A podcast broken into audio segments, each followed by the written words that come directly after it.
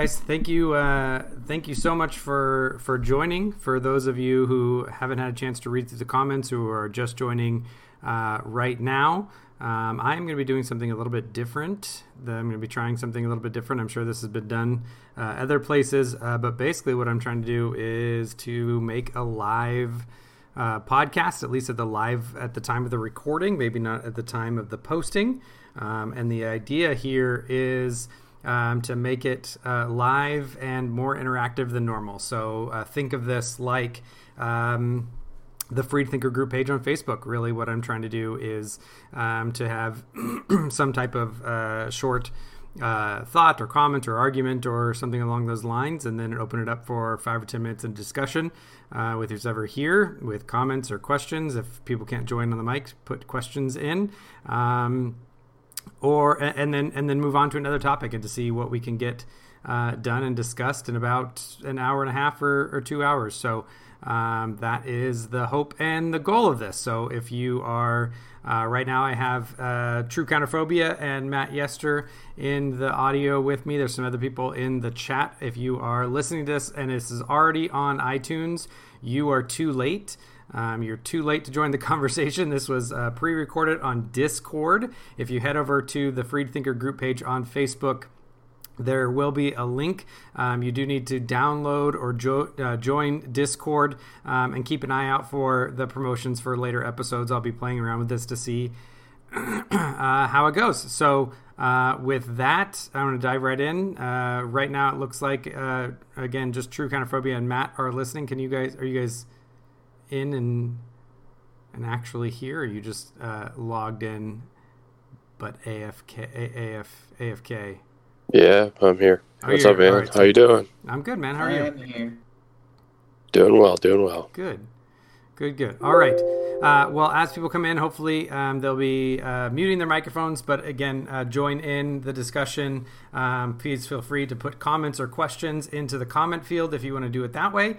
Uh, and that way I can get to those. If you do have a question, uh, if you're listening in but don't want to go on the microphone and you do have a question, feel free um, to go ahead and put a comment into the comments field. Um, but then you uh, put like a uh, you know question in all caps or something along those lines. That way uh, I can see those, or you can tag me in it, and it'll highlight it for me so I can see it. All right. So with that. I'm going to jump into this. This is a uh, this first episode that I'm going to test it with. I thought it'd be a good uh, a good topic to test this with because there's lots of uh, different you know random thoughts or arguments or whatever be. This is going to be somewhat of a Calvinist cornucopia, um, just kind of a spattering of different um, different thoughts or arguments or reflections, and then open it up to discussion. I think everyone here, um, for the most part, is is Calvinistic or Reformed. Um, was hoping to get some some Arminians and Provisionists and Lutherans and atheists, uh, you know, whoever coming in for these types of things. Uh, again, the um, the YouTube channel, which would have been much easier to go live on, is really dedicated to apologetics, dealing with unbelievers and atheists. So if you if you do hear this and you're an atheist, head on over to the you uh, to the Freed Thinker on YouTube. Um, but if you are interested in these in-house Christian discussions, next time there's an episode up, uh, please join the Discord and join the discussion because obviously we'd like to have some more opinions and some dissenting opinions. All right, so with that, I am going to jump right in um, with some thoughts about. let's start off. Let's start off easy with a conversation about double predestination and equal ultimacy. Um, so I, I saw this question in a Facebook group, and it was a great question to really help illustrate why the majority of Reformed folk, like myself, would affirm double predestination, but we would really deny what's called equal ultimacy. And for those of you who don't know what those are, I'll, I'll give definitions here in just a moment. Uh, but really, uh, oftentimes non Calvinists will have a hard time understanding the difference between these two. And often they'll think that we have a hard time differentiating between these two and that we're making a distinction without a difference. So I thought this was a good chance to explain the differences and why those concepts matter within the framework or the matrix of Reformed theology. So, in very basic terms, double predestination is the view that God has elected those to everlasting life in Christ, which is his church, while at the same time he has reprobated. That's either he's passively passed over uh, or he's actively reprobated them. There's there's some disagreement in the Reformed world, but however he does that, either active or passive, he has uh, he has chosen the reprobate, the the unbeliever, uh, to to everlasting death. That is double predestination. That is God has predestined both sides of the coin, those who are saved and those who are not. Now, equal ultimacy is the view it's a it's a further extrapolation of double predestination equal ultimacy is the view that god is just as active in election as he is in reprobation so in double predestination is simply the statement that god has decreed and determined the destinies of every human being right? God god is god we are not. Equal ultimacy then is a specific and and and by the way nearly all calvinists myself included think that equal ultimacy is false right? We we do not affirm equal ultimacy by and large. I know it's online and you'll always be able to find like one person somewhere in like a back alley of hyper calvinismville that affirms something like this. But uh, you know throughout throughout uh, reform history calvinists have thought that this view was demonstrably false so, so equal ultimacy is a specific view where, in the same way that God is active in redemptive history to regenerate the elect by His irresistible grace, that He that He acts upon them by the Holy Spirit, that He works through the gospel, that He calls people inwardly, that He that He does all of these active things in bringing about salvation for the elect. Equal ultimacy says that God is just as active in reprobating the unbeliever, that he's active in keeping them from coming the truth, that he's active in blinding them, that he persistently hardens their heart, and so on and so forth, all the way up until the point of judgment and death. Now, typically, the reform view is that God has decreed the destinies of all people, but that while all people, born with a sin nature and choosing the sin that they desire to do, that God doesn't need to do anything for the unbeliever to remain a reprobate. That that is that that, that people who are dead in their sin love to stay dead in their sin. God doesn't have to do any do anything. He doesn't he doesn't need to persist people in their reprobation. He's only active in calling and regeneration of the believer because uh, they you know the, the dead person is and i know that this is uh, not the the perfect exegetical way to handle this passage but he's only active in calling and regenerating the believer in the same way that jesus didn't need to do anything for lazarus to stay dead but he did need to do something he did need to be active to call jesus or call lazarus out uh, of the tomb and back to life. That is, we're all sinners by nature and by choice, and that this is accomplished without any intervention by God. But for the elect, for the commuting of the sentence and for the changing of our nature, God needs to intervene. And we see this in passages like 1 Corinthians 2 that say that the natural man cannot accept the things of the Spirit and the mysteries of the gospel and that we cannot come unless God draws us to himself in passages like John 6. Now, you may not agree uh, with with the Reformed view on on these two things. Um, you may disagree with one or with both. You may think that neither of them is a biblical view, and that's fine. But these are the Reformed concepts that, within their framework, it's right to say that we did not choose God and that God chose us while not saying that people don't reject God. They reject him by nature, but without God, no one could choose uh, him because of our sinful nature. So both are predestined, but not equally ultimate. So with that, within again, with the spirit of this being kind of a, a larger interaction, I want to uh, ask uh, anyone here if they have, uh, what you know, what are their thoughts, what are their comments uh, on those on those two things. Jimmy always showing up right in the at the last moment. True counterphobia. What's up? What do you, what are your thoughts? Well, you know, I generally agree with those two. Uh, the sentiment that uh, God does play an active role in saving some and not others. Um, however, I have been toying around with this idea that not only does God elect certain people, but then it's up to the elect to sort of spread the message to other people, which may not or may be elect. And I just don't know how to how to navigate that one. So so um, let me see if I let me see if I'm understanding you right. You're you're you're having this idea that um, you know someone God God is active in, in bringing about someone uh, to salvation, but then oh this is going to be a terrible example, uh, kind of like a virus. that spreads and we spread that to other people uh, and that god but but in a sense that god uses us uh, to to to bring about and to and to realize that the, the election of other people? Yeah but as far as um, are those other people that receive the gospel from the elect are they themselves elect? That's where i i don't know.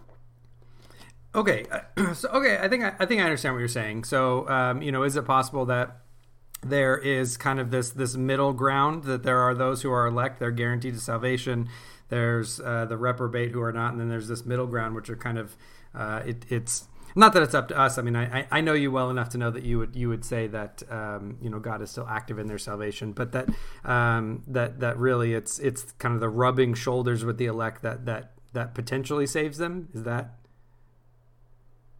Yeah. So like as the gospel is preached, as the gospel is preached, people receive the Holy Spirit, and but the question is, because um, Paul says, you know, people can preach the gospel and not be elect and basically save people based on the gospel message. But at the same time, I'm wondering okay, so you have uh, the elect that, like Paul, that had this crazy conversion story. He's set to go out and preach to the Gentiles.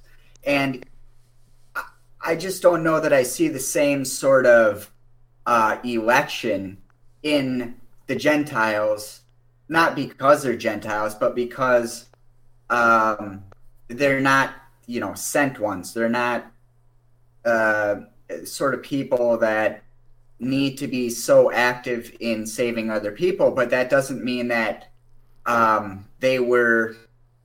How do I say this? Yeah, there's a middle ground. Yeah, there's this middle ground that how do you know who's elect and who's basically going into the door um, you know, sometimes God will lead someone, say, Hey, come here, I'm going to show you this really cool place, and go into the door, and they go into the door and they're saved. Where other people, they're like, uh, people are within the room and they're calling out out of the room, Hey, come into the door. And so maybe people are saying, Oh, that might be a good idea. I might want to go into the door. That's maybe how I would say it.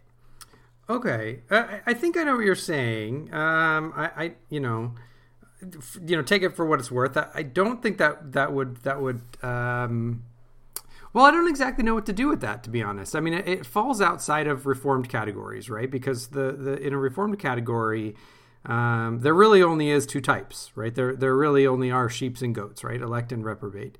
Um, and the idea is that any who come to salvation they they come you know not not material or efficiently because they're elect but teleologic you know in, in kind of a uh, the the the telos sense you know a final cause type of sense they come because they're elect um, so so really you know that that middle ground if if one of those people in the middle ground they come you know so so you know they come by the preaching of paul or something who was chosen to preach the gospel for example um, if they come to salvation, it's you know the the reformed understanding is going to say, well, well, in the background, kind of behind the curtains, um, God uh, God was working uh, all things together, right? This is this is the you know all those that that God uh, you know uh, foreknew, He predestined. All those He predestined, uh, He called. All those He called, He, he justified, right? So you have this this golden chain of redemption, such that if if you're in the justified group, you you you were already there at the very beginning in the foreknown and the predestined group. Um, so so I would just say, well, that that middle ground from our perspective, kind of from the human perspective, I mean, we don't. No one's walking around with like a God-given birthmark that's in the shape of an E that lets everyone know that they're elect or something like that. So from our perspective, it might, you know, it, it, it appears um, you know we don't know who the elect is we you know I, we, we're we're not to give up hope on anyone um, that they're that they're elect or reprobate. I mean, we continue to pray uh, for people's salvation. My no, you know, I, I come from a non-Christian home, and um, you know, my, my, my most of my family is not Christian, and uh, they, you know, I've been a Christian for 20 years, and uh, you know, thankfully, uh, my sister has become a Christian, but most of the the rest of my family is not. Um, and and uh, and and and I continue to pray for them, but I, but I don't say, well, you know, they've had their they've had their 20 years, they must be reprobate. You know, I move on. Um, so I mean, I, I don't know if that if that helps kind of clarify, but I would just say that that within within these reformed categories, um, someone either is uh, elect or reprobate, and that just is whether they're they're saved or not, whether or not you know uh, God God draws them to the Son, like it says in, in John six. No one can come to me unless the Father uh, who who sent me draws them. Um, so, or, you know, or, or in First Corinthians where it says the natural man can accept the things of the Spirit. Well, well why? Because the, the the Spirit of God is the is the uh, is the re- is the thing that regenerates them. It brings them back to life so that they can they can express faith uh, and and receive that life. So um, definitely an interesting thought, um, and I and I appreciate I appreciate that. So Matt, anything true? Yeah, I just want to say thanks for explaining that, and uh, you know, of course, I don't think that we. I'm a monergist, right? I don't right. think that you know we actually will ourselves into salvation. But anyways, thanks for explaining that. Yeah, absolutely. I don't know if uh, Matt or Grady or or Jimmy uh, want to chime in anything before we go on to the next one. That was on point. Uh, yeah, uh, just before First Corinthians two, you got First Corinthians one there. You know, uh, starting at verse eighteen onwards. You know, describing the perishing ones, the gospel is foolishness, a stumbling block, and then to those who are called, Christ, the power of God, the wisdom of God. He's laying out that dichotomy all the way through the entire first chapter. You can go into chapter two. So.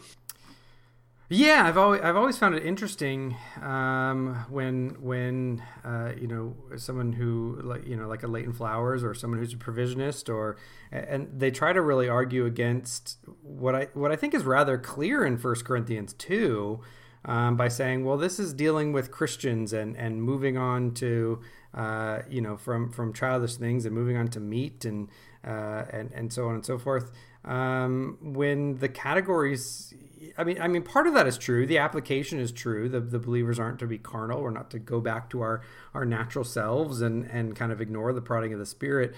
But the but the but we wouldn't say that the, the Christian is a is a natural man who just doesn't understand understand the things of the Spirit because the the like you said and going going in through First Corinthians one and leading into the beginning of chapter two, the things of the Spirit just are i mean it just is the gospel. It's it's it's described as you know what's foolishness to the gentiles for example. So um, you know a, the gospel just is the paradigmatic example of the things of the spirit which the natural man doesn't understand and doesn't accept. So uh, I, I just I, I, think first and foremost this is de- this is dealing with with unbelievers in their natural state.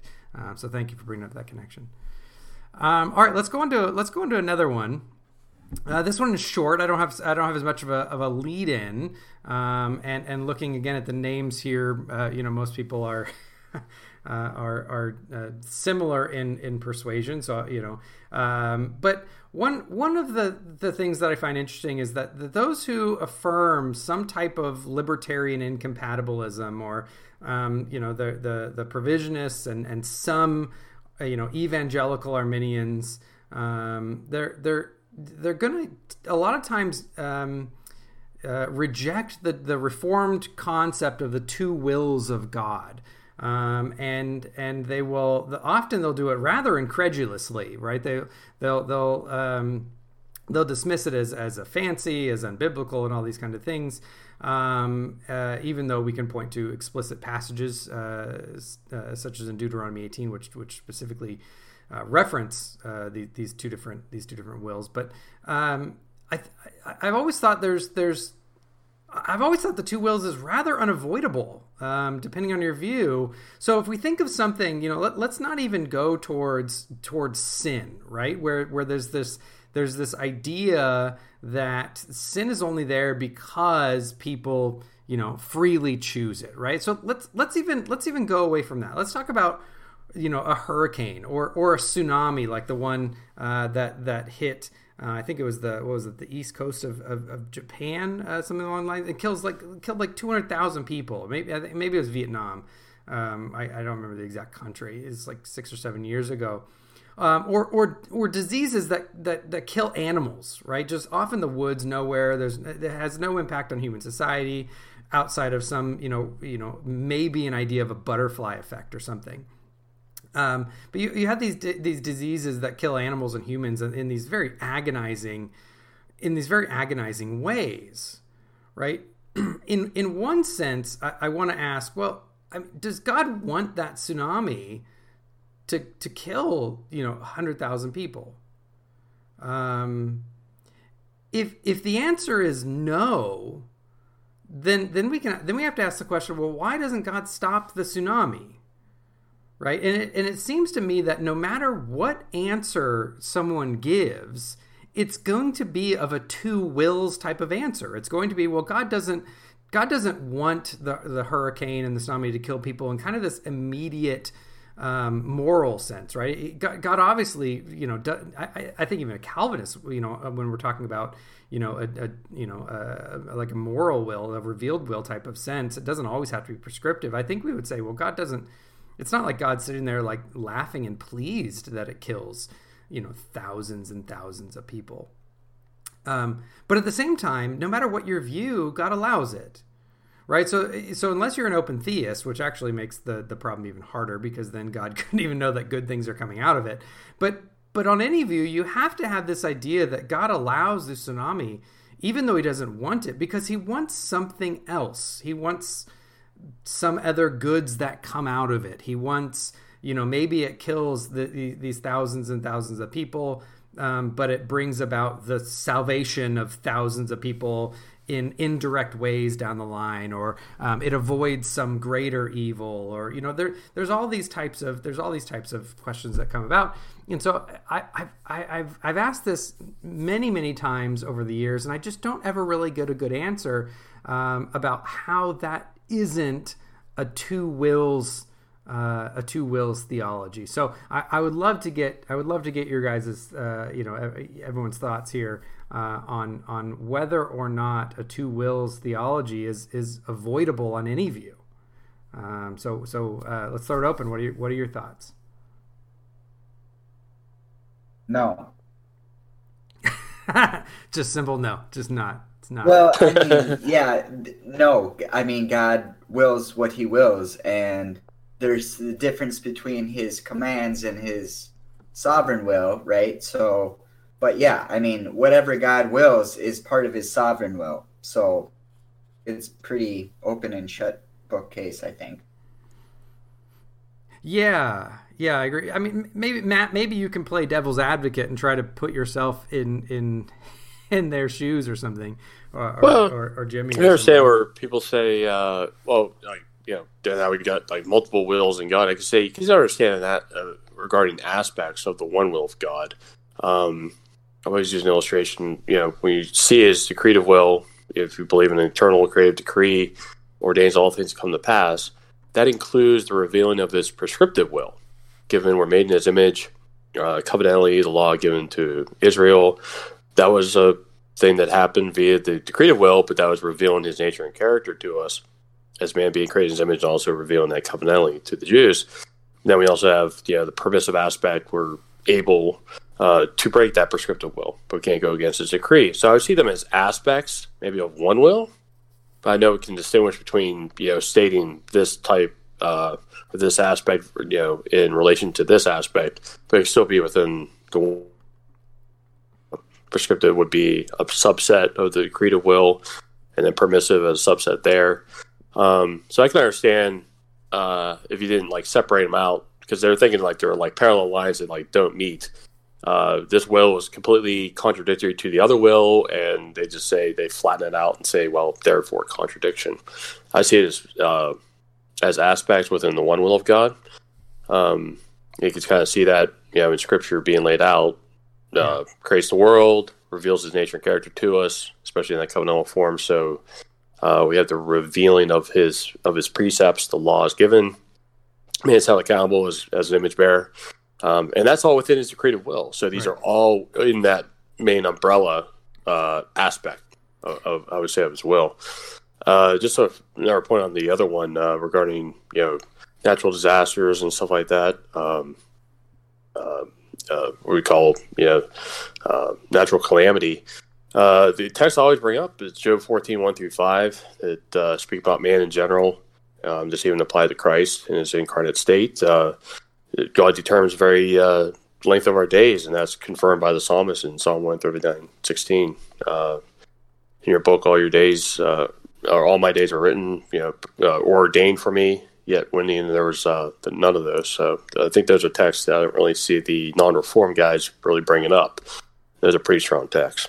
So, yeah, thank you, thank you for that. I, I think also, um, I mean, we could we could look at numerous psalms um, that, that that talk about how God has has numbered our days and numbered our steps, and um, uh, you could talk about uh, you, know, you, know, passages in, in, Daniel or Ecclesiastes that talk about um, very very similar topics. And so, you know, if, if, if God has if God has numbered my days and I die by a hurricane, I mean, it's it's you know it's hard, it's hard to see how that, that falls outside of, of his of his providence uh, of any way. But um, I, I, get I, I, think to your point that's a really good um, that's a really good observation to make and, and really important that in, in Reformed theology when we talk about the, the the two wills or the various wills, um, it's important to note that we don't we're, we're not actually conceptualizing this as if God has has numerous you know different faculties of the will. Like I mean, it's not um, it, it's not as though you know God is is is double minded or something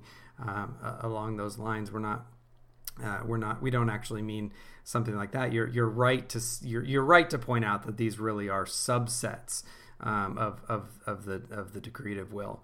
Um, so that that that is an important uh, an important aspect. So, um, well, uh, I mean, considering that that we don't have a lot of non uh, reformed here in the room, I'll, I'll move on. Uh, we could we could try to play devil's advocate, but we'll probably get uh, yeah, Jimmy. Oh, I was going to uh, suggest that this might get into a little bit of different territory if you attack the question a little differently. Um, there might be someone who's more of an Edwardsian inclination, which I'll lay my cards down and say that I am. And from that perspective, um, every every moment is created by God. So God is is directly uh, responsible for everything that's going on. And on that view, um, providence is the way you might conceive of providence really has to do with two different kinds of explanation. There's you, you can think of an author by by analogy who is writing a story. Uh, let's, use Tolkien, right? So Tolkien um, has this idea of a story he wants to tell, and he starts writing it. Well, in order to um, have a meaningful story, the lore of his world has to make sense. There has to be explanations that are in world explanations. You can think of Tolkien writing about how Frodo is walking up, or excuse me, being carried up Mount Doom and uh, wrestling with Gollum, and all of those things that are going on in the story kind of have two interconnected or interdependent explanations. One is that, well, Tolkien's writing the story. You know, everything on the page is directly writ by Tolkien. There's not one thing that you can point to in the story that he is not directly creating. But on the other hand, the thing that he's creating has an internal explanation. There is this, uh, if, if, you thought of it as like a movie reel, although there is a, a sort of external explanation for the thing that's going on on screen, which is the director or the, or the person who wrote the movie or whatever. But there's also the on-screen explanation. There's there's a vertical explanation and there's a horizontal explanation. So if you think look at it that way, providence really is uh, uh, an aspect of creation. God God cannot create without doing something providential, and God can't do something providential without creating. They're both intermeshed and intertwined. They're part of one act of making reality what it is. I, I, I wonder that ma- that makes me um, you know, you you and I have had conversations about about things like this, and that, I'm not sure that that's a view that, that I necessarily hold. But but I wonder if um, if you would be uh, you know kind of amenable to to a Berkeleyan understanding of of of uh, of providence and and uh, why things exist, right? Where where uh, are you, are you somewhat familiar with with Berkeley on on this?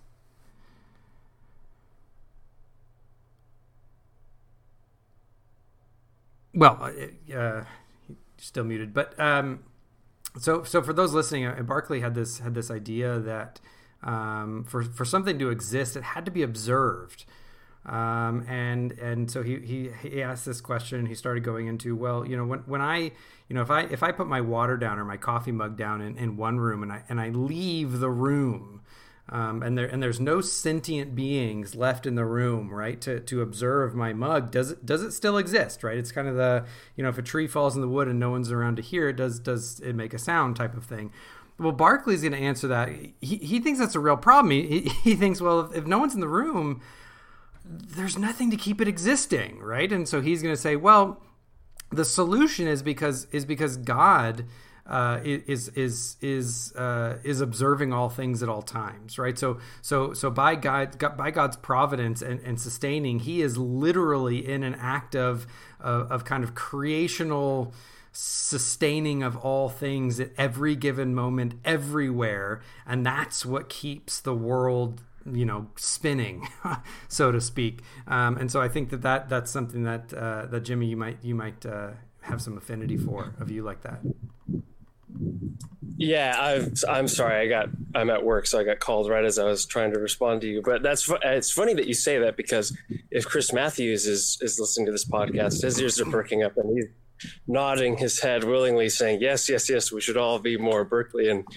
uh, I don't know if I I don't know if I go that far into the idealism uh, sort of point of view, but uh, I I would agree that that that perspective is definitely. Um, I mean that that was more Jonathan Edwards' point of view. So yeah, yeah I agree with you. Okay. All right. Well, uh, uh, no no one here's uh, is a is is really gonna gonna fight for the non-reform. So uh, for those listening, that I, I think that's just a, an interesting question to think about. If if you generally have a problem understanding um, what reformed people mean when we talk about the two wills, and yet you want to say on the one hand, God doesn't doesn't desire uh, hurricanes and tsunamis that kill people, and yet he he allows it uh, because he does desire some other greater good or wants to allow something or avoid some some other greater evil or something like that. You really are making statements um, that that that are that are roughly synonymous to what a reformed person means when we talk about uh, the different wills of God. So um, thank you for that. All right, uh, another one. Moving on this one I, I, do have a little bit of a, of a longer lead into it, but it'd be interesting to get your, some of your thoughts here. Here we're going to deal a little bit more with with uh, uh, with with kind of a hermeneutical theology and, and how how we understand passages and and and, uh, and while doing theology. So uh, one of the questions that, that I that I that I want to ask is about Spider-Man, right? So uh, so uh, imagine that that Spider-Man stops a bank robbery right? Now, while it's true that Peter Parker is Spider Man, is it more accurate to say Spider Man stopped the bank robbery or Peter Parker stopped the bank robbery? And, and why do you think that we answer the way that we do? Now, if someone said Spider Man stopped the bank robbery, I don't think any of us would really say, well, you're lying. You need to be honest. You need to be more transparent with what you actually mean. You, you should really only say Peter Parker stopped the bank robbery, right? Uh, I'm actually, you know, I've, I've, been thinking about this for some time, and I and I still can't. I, I haven't been able to find there. There is a fallacy, and I can't think of it. You know, maybe uh, Matt or, or Jimmy, you guys are like walking books, uh, a dictionary on, on these things. Maybe you'll, you'll help me out with this. There there is a fallacy in in in how you describes someone's view. There's a nice and neat, tidy term in philosophy for this kind of misrepresentation by by equivocation, but, I, but I'm just blanking on it. So let me try to explain what's happening and why I think it's a problem. Uh, let me let me first really quickly uh, state the difference between an analytic statement and a synthetic statement. So, an analytic statement is something that just is definitionally true, right? So, so all bachelors are unmarried. Peter Parker is Peter Parker. They're they're simply tautological. Uh, it, it's a tautological truth by definition, right? That's a that, that's an analytic statement. A synthetic statement is something that's proven true by evidence or is something that's not definitionally necessary but still true. For example, that elephants are mammals or that Peter Parker is Spider Man. Now, this can cause some really interesting conceptual issues when we try to slide between the two in an equivocal manner. So imagine, again, that Spider Man stopped this bank robbery. Is it true to say that Peter Parker stopped the bank robbery? Well, in a sense, yes, it is. But in a more proper sense, uh, to say that Peter Parker stopped the bank robbery, um, it's it, it, it's I'm sorry, it's not more proper to say that Peter Parker stopped the bank robbery rather than saying Spider-Man stopped the bank robbery. Now, generally, I found when I when I bring this up is that we we all intuit that it's proper in a way in, in, a more real way to say that spider-man stopped the bank robbery because while it's synthetically true that peter parker stopped the bank robbery because peter parker is spider-man the concept Spider Man has certain conceptual components and connotations that Peter Parker does not. It's more accurate to say that Spider Man did it because the concept of Spider Man is the public hero persona in the suit, slinging webs and stopping bad guys. So while it's true that Peter Parker does that, Peter Parker is not an analytical synonym for Spider Man. They have different properties. The concepts just aren't identical. So, I am going somewhere with this. This leads me to the relevance uh, to to a, a, biblical discussion and, and some criticisms that, that Calvinists get uh, when when non Calvinists try to say that if Calvinists want to be honest about our theology or something like that, that we should say Jesus died for the sins of the elect rather than saying something like Jesus died for the sins of the world. Now, what's interesting is that there's a kind of reductionistic oversimplification happening where they seem to think that the elect and the world in Calvinism are analytically identical. So, in the same manner as the bank robbery hero above, while it's true that in the final analysis, only the elect have their sins atoned for, the concept of the elect is not an analytic synonym for the concept of Jesus dying for the sins of the world in kind of the nondescript sense of the expansion of the gospel for all the nations. The latter is more about the idea of opening wide the gates to all men from every tribe, tongue, and nation, and not merely inclusive of the Jews. Now, while those who who uh, who come and they come to salvation will be the elect, that doesn't mean that we can simply substitute one term for the other as if they're analytical synonyms. So when the Calvinist preaches the gospel, we need to go into, uh, you know, we, we don't, sorry, we don't need to go into more narrowly construed concepts like election to describe who Jesus died for or, or feel the pain of some kind of intellectual dishonesty or bait and switch as if, as if when we're, when, you know, if we're open air preaching or evangelizing, to someone, we, we shouldn't say, you know, for God so loved the world that he gave his only son that whosoever believes. And what we really should say is that God loved the elect so that when the elect believe, right? That's that that really doesn't accurately represent those concepts are not are not analytically identical. We precisely mean the concept the world when we say that Jesus died for the sins of the world because we are referring to the fact that Christ died in a general sense for more than the Jews, that there's an expansion to the Gentiles, and he died uh, for, for his people scattered across the world. We don't need to treat what may be synthetic synonyms as if they're analytic synonyms. Now, again, uh, I know there's a phrase for that type of equivocation, but it's totally escaping me. Uh, Matt Jimmy, anyone here? Can someone help me uh, with with with that? What type of equivocation? or uh, or or generally, what are what are some of your thoughts on, on that type of criticism that uh, that that Calvinism and Reformed soteriology gets from from our non-Calvinist uh, brothers and sisters? I agree with you, and I don't remember the fallacy. There is one. I just can't think of it. Uh, when you brought up the first analogy, I was thinking it was like an alter ego fallacy or something like that, but I thought that's not going to float.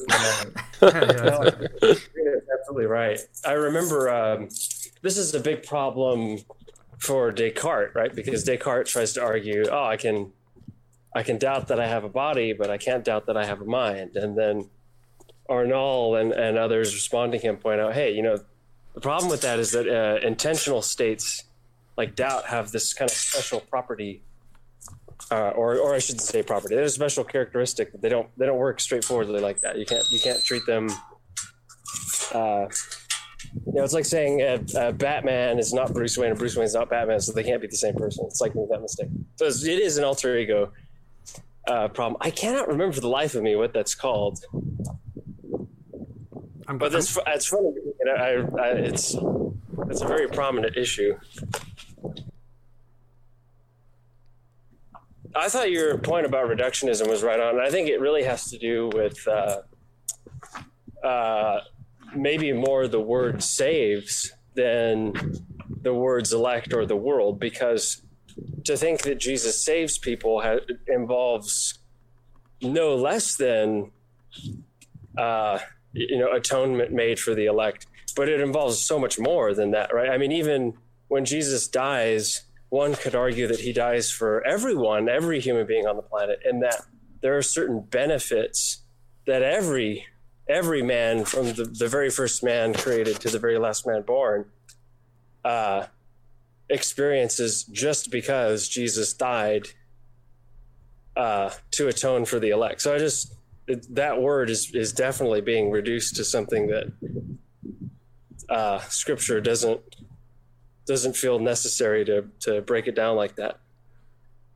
Yeah, and, and that that's that's you know now is a is a really good time you, you brought it up to to mention that uh, that it's simple that it's simply wrong to say um, that that Calvinists de- deny that Jesus died for this for the whole world, right? It, it, because we're going to say in one sense the you know the, the death of Jesus for the whole world. Uh, there, there are common grace elements um, uh, you know that that that uh, that Christ procured for the whole world. That there's there's reconciliation that happens. I mean, the, the you know in in, in Colossians uh, two it talks about reconciling all things to Himself.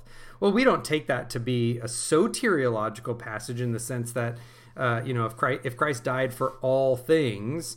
Well, that means he died, you know, as the substitutionary atonement for slime mold right? Well, that's that's just not what we mean in those passages. But we can say, well, I mean, Christ died to reconcile the whole world, um, to reconcile all things. Um, there, there's there's kind of that that eschatological element to it where it applies to all things. There's common grace elements that that that's procured uh, in in in defeating uh, in defeating the power of the devil over the nations right? Well, well, th- that's not just the, the devil's power over the elect within the nations. That that's breaking the the bonds uh, of the devil and his power over all the nations. Um, so there, yeah, there are these common grace elements in the in, in the way that, that Christ procured his victory um, uh, for for literally. I mean, I mean, I would say you know all without exception in the way that the you know the non Calvinists would mean it. Uh, here, when when we're talking about the elect, we're talking about the the we're, we're talking specifically about the atonement for sin the, the you know the penal substitutionary atonement where Christ died in the place of sinners. He took their specific sins upon himself he took the penalty due for their sin and so on and so forth. That that that one now I you know I'm not going to say it's a small part of the atonement. It's you know it's it's you know the biggest part point of the atonement um, but it's not the only thing, and so so Jimmy, you're absolutely right to say it's it's it's not even accurate to say that a Calvinist doesn't mean uh, that Christ died for the whole world and only the elect, because we only mean that with regard to one part of what the death of Christ accomplished.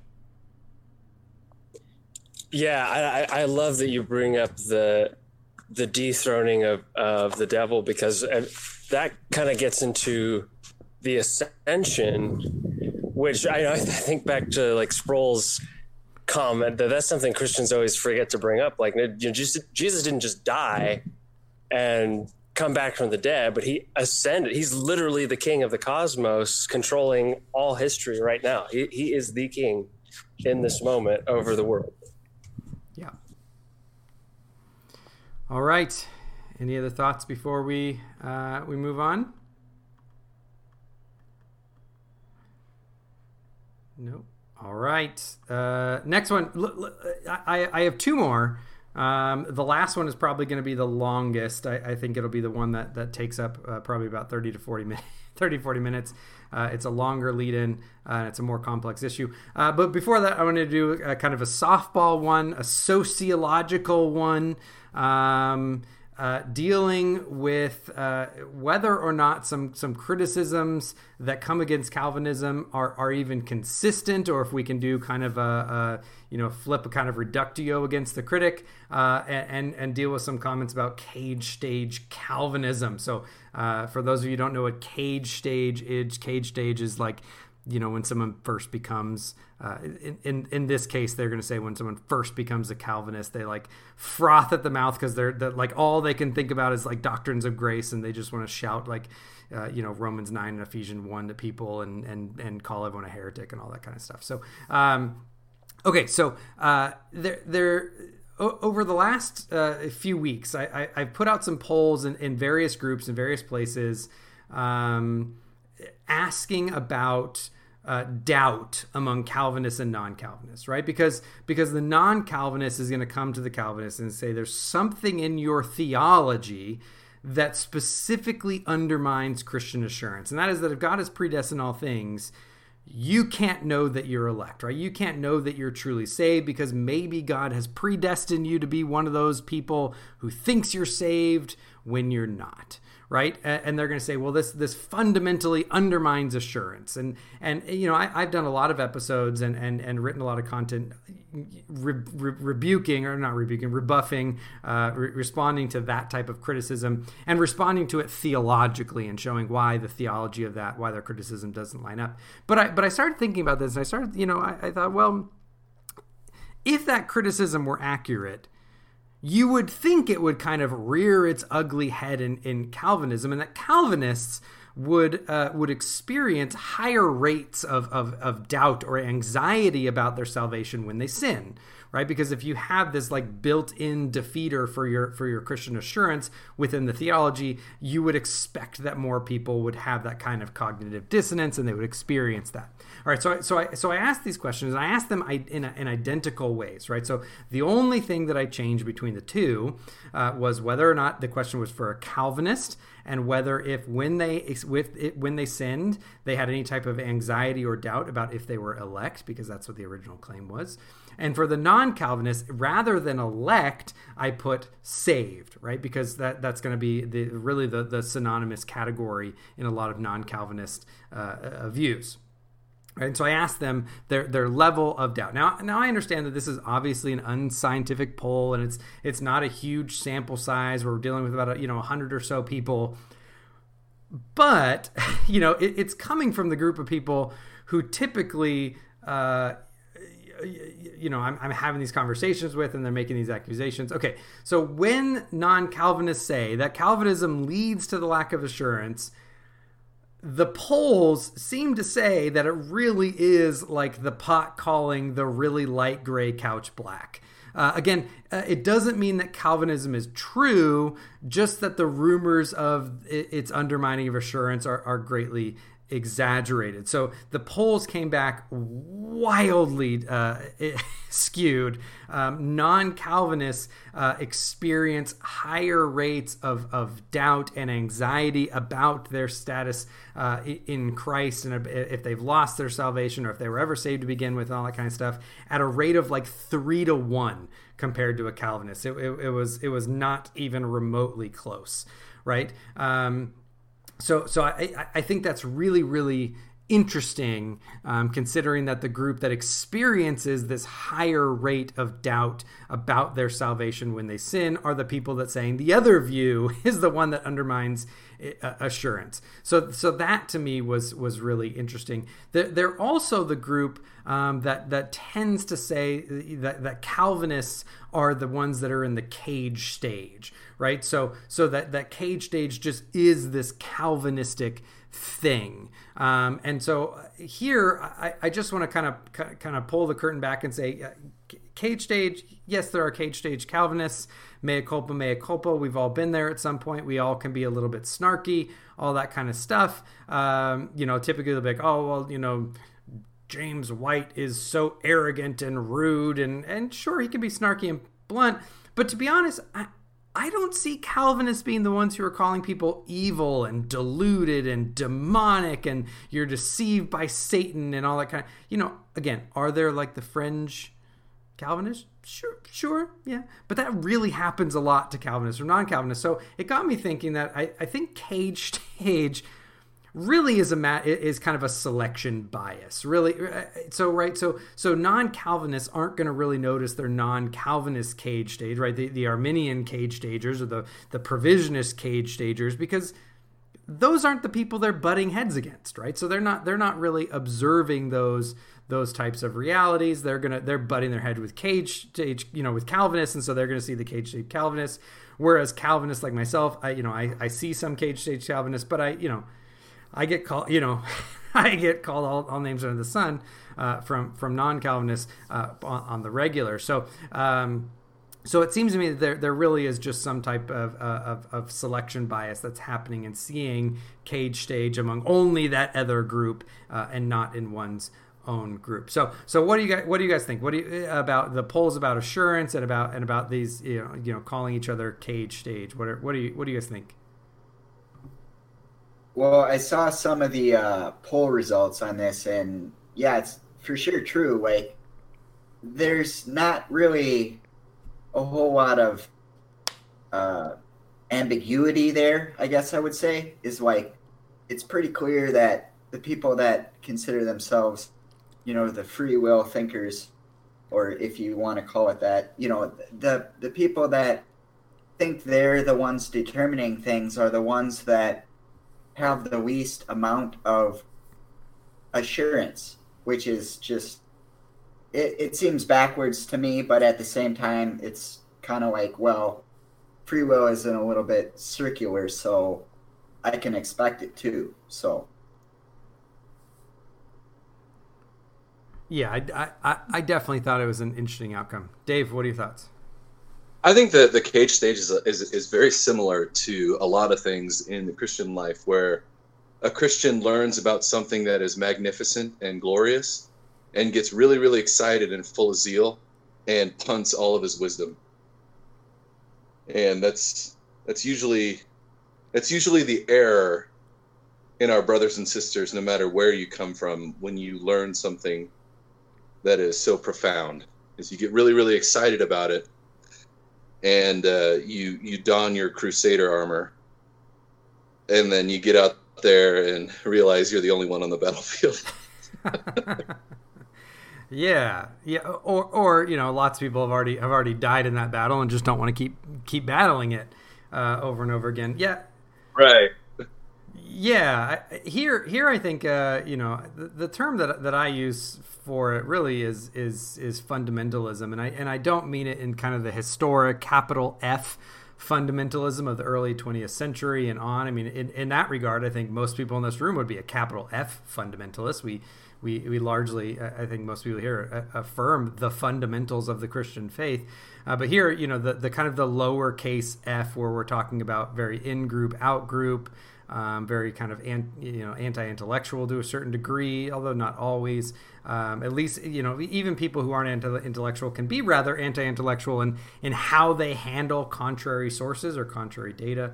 Um, you know, some someone could be a, a, cage stage you know Republican or a cage stage Democrat or a cage stage um, you know, vegetarian. I mean, there's there's there's that you know you can be a cage stage CrossFitter. I think there's that there's that one joke about. Uh, uh, you know an atheist, a, you know a CrossFitter, and, and a, and a vegan all walk into a bar, and the only reason we know that is because they told everybody within 30 seconds right? So there, there, you know, you, you you have this, and Dave, I think you're right, where it's something you're you just get really excited, really passionate about, and you cannot fathom how everybody else doesn't understand it and doesn't see it exactly the same way because it was, you know, it's this major breakthrough uh, for you, and everybody else has to know it, otherwise, you know, they're what is the matter with them? Who you know who raised them? Um, so, uh, yeah, I think that that that's very accurate. I wonder if there isn't a Mr. Miyagi problem too. Which I mean to say, uh, I wonder if the way Calvinism is taught isn't often a problem because I run into people who uh, wouldn't even they will they will explicitly say they avoid the word Calvinist because they don't want to start controversy, but they affirm that theology. And then I've run into other people who uh, are the kind of cage stagers that you describe. So I wonder if, hmm, is there something about how a person comes across the idea that makes the difference? Not obviously, I think their personality is going to play a bigger role, but is it something that can be helped avoided by teaching it in a way that doesn't produce pride or lack of wisdom? Yeah, I think I think the pedagogical question is, is always an important one to, to think about how we're how we're describing it and how we're saying it and how we're uh, you know you know how we're presenting ideas. Yeah, it can be an imbalanced focus uh, when you start out, and um, you know, there's a difference between forcefully injecting it to someone and just saying, "Hey, this, you know, the main point you got to focus on here and uh, focus on these points," versus you just answer it when you're asked. If you get asked it a lot, that doesn't make you a cage stager. It's just you get asked questions a lot about uh, Calvinism or Reformed theology, but that's that'd be a different uh, motivation than, um, yeah, trying to have the the narrow focus of well, I just better get everyone I talk to to believe these these doctrines. You know, just harp on it, harp on it, harp on it. You got to give them the grace to digest it and uh, you know come to that understanding that uh, at a particular point in time, they're just not going to get it maybe immediately. Um, some people, you know, want to study out each aspect uh, of, like, say, each point because they, they, heard this argument and they hear this other argument and they're trying to compare the two and can't wait for immediate decision on the spot. So there's about uh, having grace uh, with that as well. And, um, there's that inclination when someone gets acclimated to something like all the stuff you brought up there they get you know a particular hobby or something like that. That's just their main driving focus. Um, and then everything else just falls by, by the wayside there. And they they kind of lose that balance. Yeah well i was going to say it might be also a matter of some form of like progressive sanctification too because um what like when you first become a Christian you just want to tell everybody, uh, you don't have your roots down yet. You know, you don't really know all the ins and outs of what the theologies are. And so you just go out spouting things because it means something to you. But at the same time, you don't really know that much. So when it comes across, it's kind of like, well, what is this going on here that this person is saying and doesn't seem to line up with what I see? And that's where I think sanctification is really important because as we grow in our walk with Christ, we sort of get purified. You know, we come across more arguments and we um, become across more, you know, hate to say it, but rude people that um, are really in my in, what I've come across is those rude people are in some regards a fire that purifies you and you learn how to address things the next time with more grace, with more gentleness, and that sort of thing. Yeah, that I mean that's a that's a fantastic. Um, I mean that's a fantastic insight. I mean we, I, I, think a lot of people um, realize that that cage stage it typically is something people grow out of um, and and that largely is, is due, I think, to to exactly what you said. I mean, that, that that's a that's a great observation that, that God uses those um, almost in uh, and, and maybe in, in not such a positive kind of iron sharpens iron, but in, in a really uh, real way that, that, you know, kind of rubbing shoulders with people who disagree with us within the church.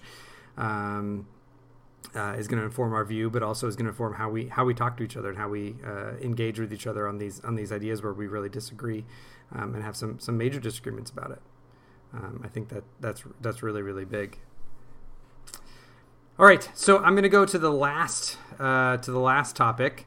Um, I, I, do have a, a, little bit larger of a, of a lead in for this one um, because it's it, it's much more complex. Um, so uh, th- this is going to deal with um, with libertarian uh, libertarian free will. Um, and um, dealing with our our intuition um, and dealing with um, some some arguments um, about um, uh, libertarian free free will and, and some of the ways that we understand that uh, in relationship to to God. So the, I'm going to break this up into two sections. Um, and the first one is uh, is based on some some uh, some comments that I've made recently um, and some reflections that I've had about um, the argument that libertarian free will just is the intuitive, uh, you know, kind of the folk understanding uh, of free will. Um, and and, and the, the more that I've studied, the more that I've thought about that, I, I just I, I find that type of argumentation um, not accurate um, and, and, somewhat mis- misleading. So, um, uh, so, so you know, I'll just state plainly that, that that it's just simply not the case. I think that our intuition is that we have libertarian free will. Um, from all the studies I've seen, there, there was a there was a big study um, that was put out. I can put the, the, links in the show note for this, or I can put it in, in Discord. Um, that that came out uh, and showed that this this simply is not the case right? It, it, was a meta study of a, of a, bunch of different studies, and it, it just showed that libertarian free will, um, kind of this this, uh, if, if, you if, if you start trying to define what libertarian incompatibilism is, it starts to kind of uh, become become a very weird. Uh, the more you think about it, a very weird metaphysical position that somehow we know um, what we would do even in under identical circumstances what we did do in some metaphysically possible other world right it, like our, th- that's just not our intuition when we start thinking about what our freedom is right? So so libertarian freedom requires that we have this thing called categorical ability right? The categorical ability is is necessary uh, for for the type of freedom um, that that's sufficient for for moral responsibility right? And and and categorical ability is the ability to choose other than the thing we do in the actual world even if all conditions were identical, right? Including all conditions, all contexts, including what we wanted to do. So even if I wanted to do something, you know, even if if if if I wanted to drink my coffee, and that's the only thing I wanted to do, there's some possible where where I chose not to do that right? That, I, that's just not the intuition that people have. So so my intuition just isn't that we have this categorical ability to do otherwise right? I, I just don't have this intuition that under identical circumstances with all things being equal including my desires that i could have this metaphysically unobservable counterfactual ability to choose other than what i in fact chose right? I, I just I think if we're being honest, I don't think anyone has that intuition.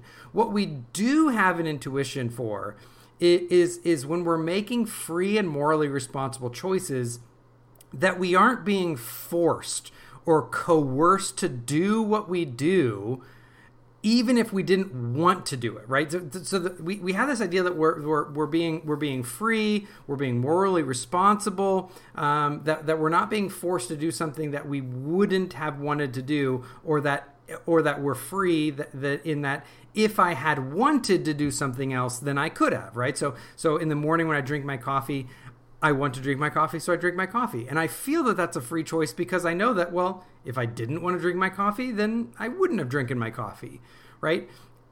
That that type of that type of conditional difference where where there is a conditional difference in those, they're not identical circumstances. Um, that that that feels much more like what my intuition is. That's nothing outside is forcing my will to choose what it chooses. Um, as you know, so as long as I, am doing the thing that I want to do without force or coercion, that I'm that I'm free, um, and that I that I, if I wanted to do differently, I, I could have. So when I, when I reflect on my experience of freedom, that, that just is what my intu- intuition is, right? So so again, this morning I had coffee with with cinnamon and almond milk, right? So you know, none of you guys judge my coffee choices. I know like some of you want like you know black and you want to mix like car oil in it to make it like really manly. Uh, I like mine with cinnamon and almond milk. So uh, I think that I freely choose that.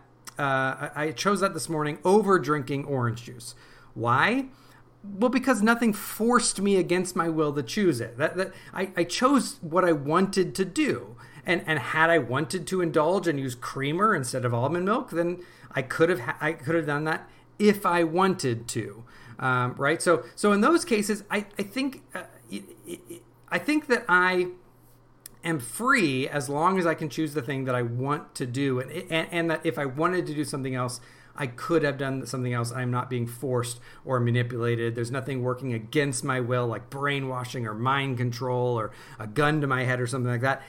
And I think that's really it. That that's that's my intuitive experience of free will, and and a lot of these studies bear out that that's the case. That absence of of force um, that that we really do uh, have free will. So so if that's the case, and I'll, I'll, you know I'll open this up here in just a second, but if that's the case, I really think that libertarians, libertarian incompatibilists, really need to stop making the simple bald assertion that libertarianism just is the the folk intuition that well you know well we you know we we just have this intuition that we're free and so therefore libertarian freedom is true right? That's that's a huge equivocation between yes we I, I do think we have intuition that we're free uh, and that you know someone like a hard determinist you know a, a you know a, a, deterministic incompatibilist is is is is uh, is undermined from that that intuition um, but I, I, I, just don't think that that saying that libertarianism just is the folk view because people intuit that they're free.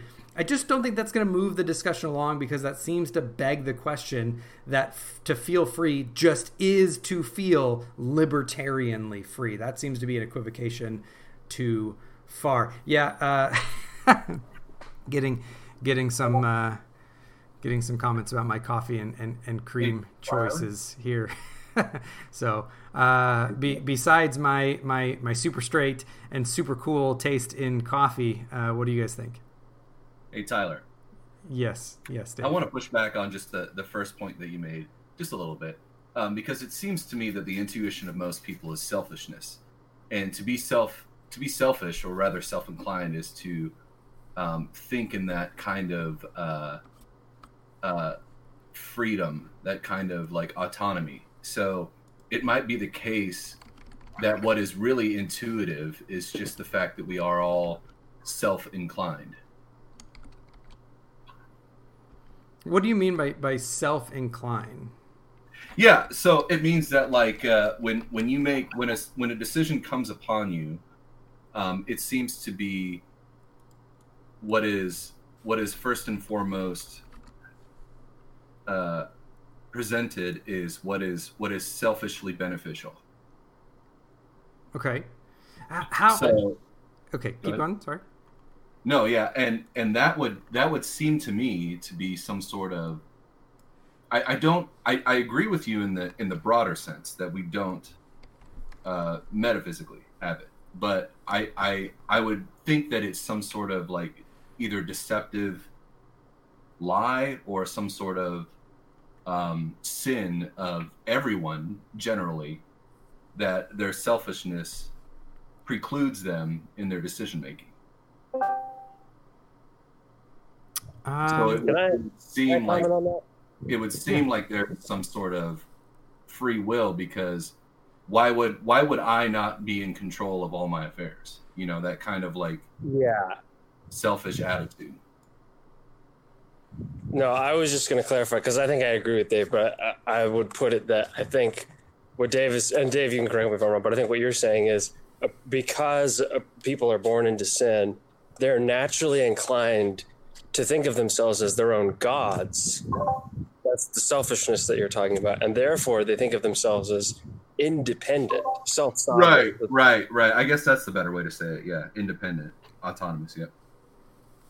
Yeah. Okay. So if so, if that's what you're saying, well, well then I, I mean, I, I I'm I agree. agree. with your broader point, though. Yeah. I'm not. I'm not disagreeing. I'm just saying. I think the the reason why they find it intuitive is because the perception is rooted in that kind of selfishness. I 100% agree with that. I think that's spot on. Yeah, yeah. So, so I, I think there's there's something really that, that you- you're hitting on something um, that that's important, right? So, um, not not to give a shameless plug for for one of my previous uh, ep- episodes um, uh, that that went through my uh, my senior thesis when I when I was an undergrad dealing with the noetic effects of sin.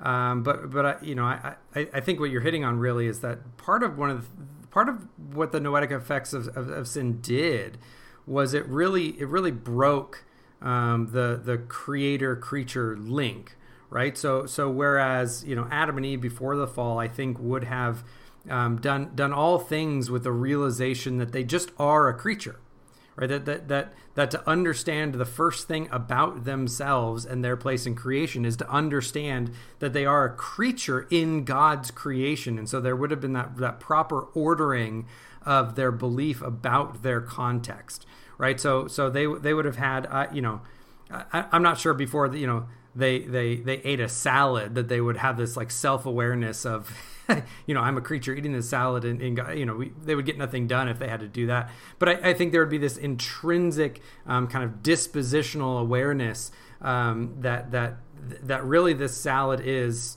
uh, from from you know God's creation and they're eating it as part of God's God's creation. And and that part of what the what sin did is it really broke that. And so there, there's this disconnect. And so we start doing all things without reference uh, to God and without reference to understanding um, that we are creatures living in uh, God's creation. And I think what you're hitting on is that there is this there's this kind of general uh, autonomous malaise that has gone over uh, you know all of our thinking and all of our all, all of our uh, you know uh, our our intuitions and, and and perceptions. And so there's this there's this very real sense where um, where where where I have to be free in this kind of radical sense um, be, because well because I, I I'm, I'm I'm autonomous. I have to be autonomous. And we see this you know I, I you know the, a few of us here are presuppositionalists and we're going to see this when we start um, debating um, you know people like David Paulman or or you know if you if you start listening to um,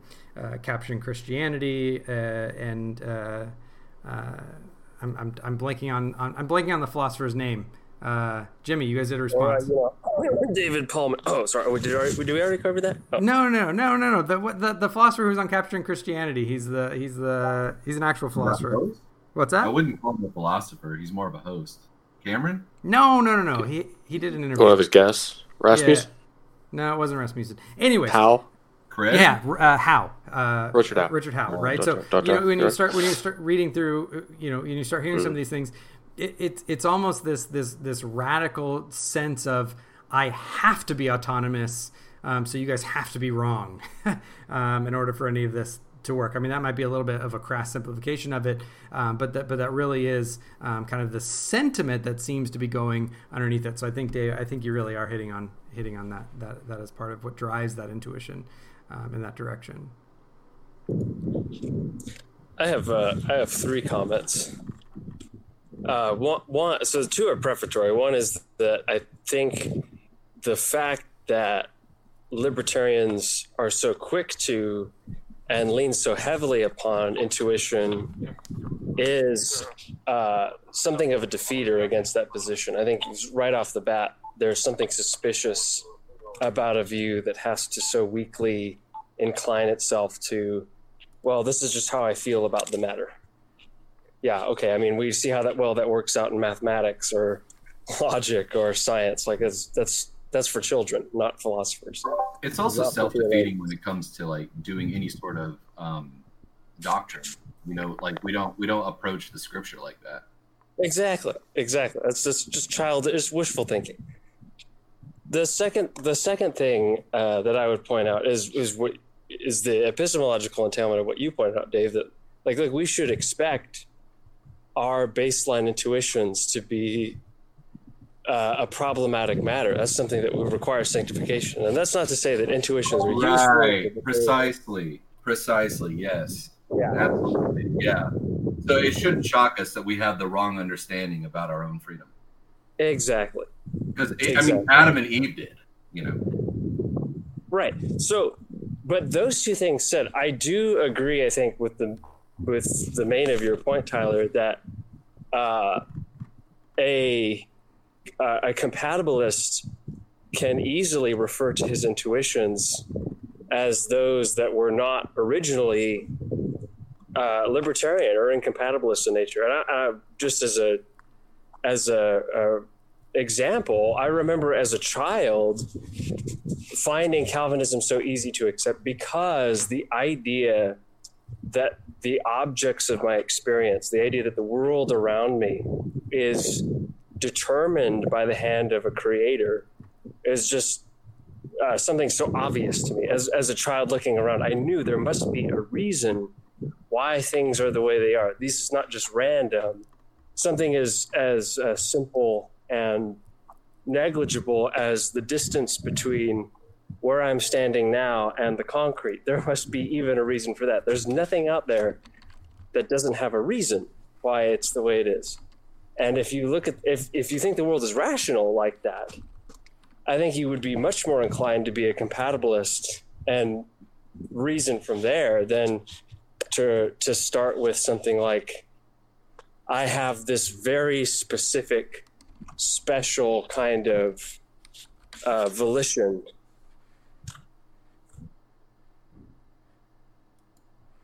Okay.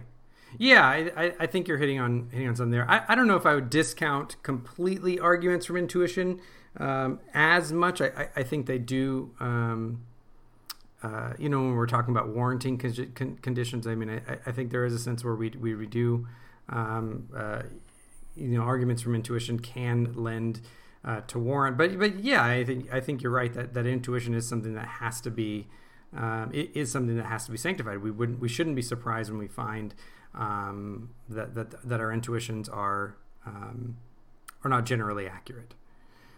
Um, so so Yeah, I would I would definitely agree with that last bit that you said there.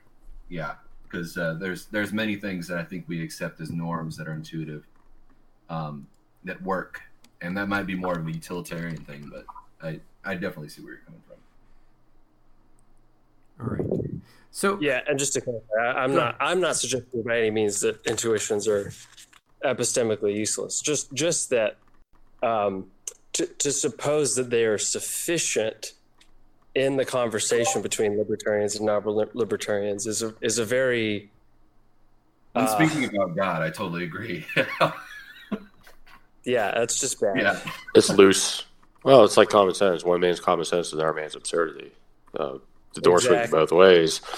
Uh, so it's very unstable ground. So um, just want to touch on the you know, categorical versus conditional. It seems like categorical is just ignoring obviously the conditions. There's just no disposition uh, either way.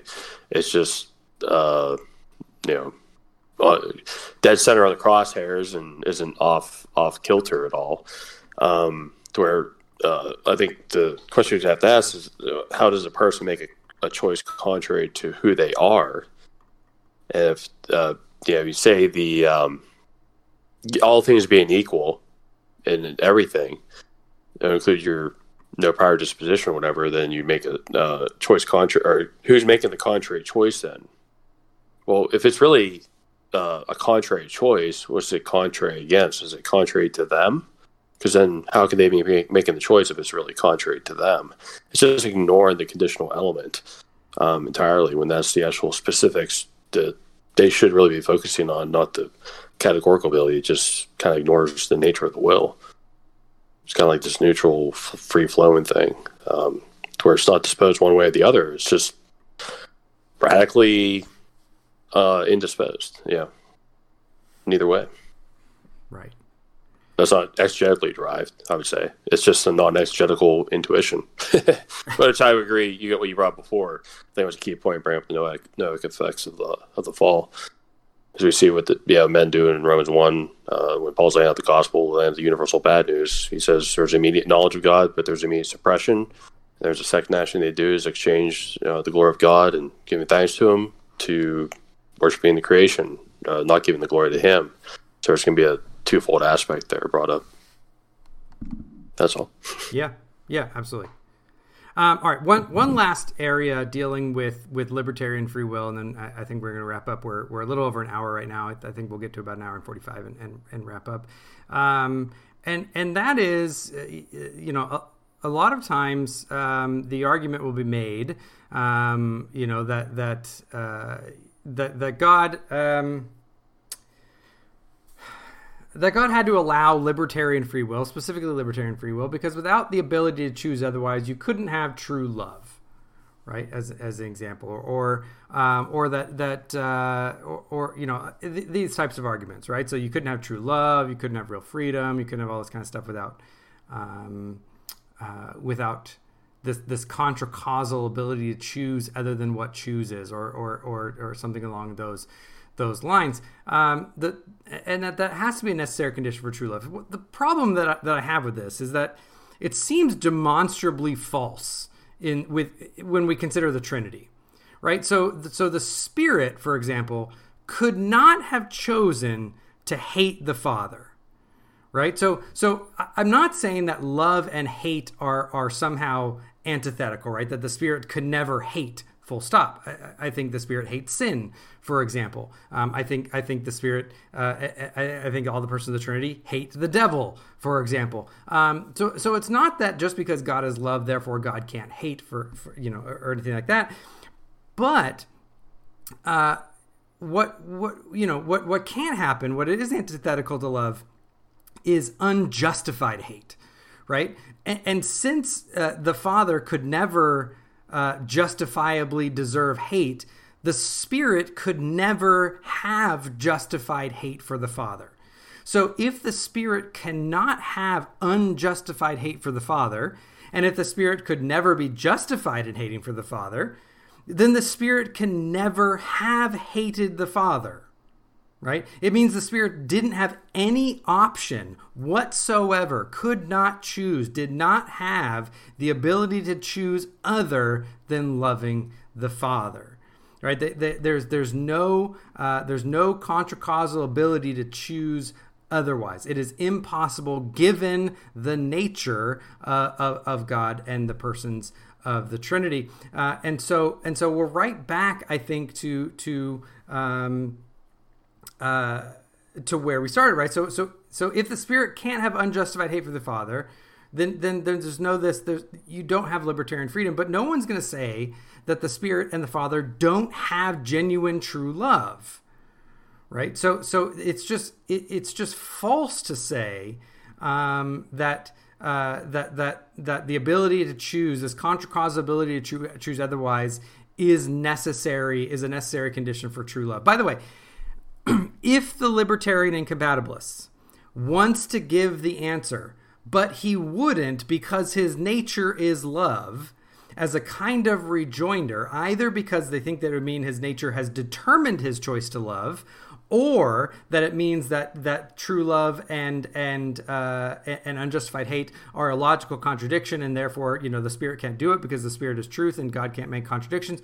Realize that the libertarian then is giving a very Edwardian compatibilist answer that the nature is the thing determining the desire. And, and since God's nature is necessarily his nature, God didn't choose his own nature, he didn't make himself, he didn't create himself. God is necessarily by nature love, then it also means that God didn't choose his nature, which determined his desires. Remember, one of the pushbacks that libertarians give to compatibilists is that when we say, oh, well, a person chooses this because they desire, and they go, oh, well, who made his desires? Because they're not free if they didn't choose their own desires, or, you know, if God gave their nature and, and that determines their desires, they're going to say that that isn't sufficiently free. But notice for God, it, if it's God's own nature that is here determining and constraining if the spirit can can love or or have unjustified hate for the father.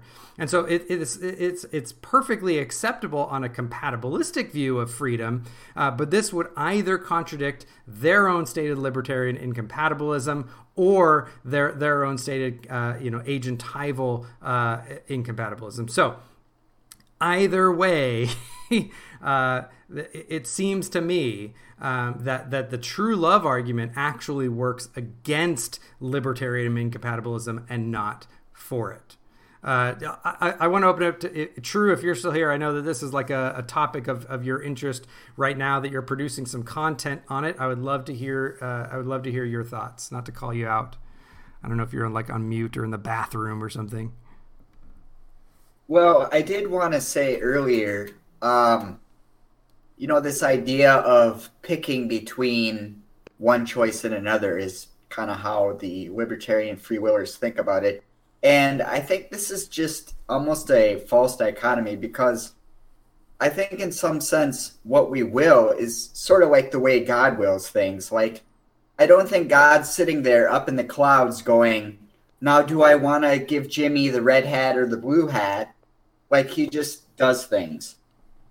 But to a larger point, I want to say um, we are creatures of habit, right? So we do things over the course of our lives. We're going to do the same things uh, a lot, right? So you might say, well, I had coffee today, but today, tomorrow, I'm not going to have coffee. But that, that seems to be sort of a superflush, superflux uh, definition because there's certain things that we do that we do on a regular basis.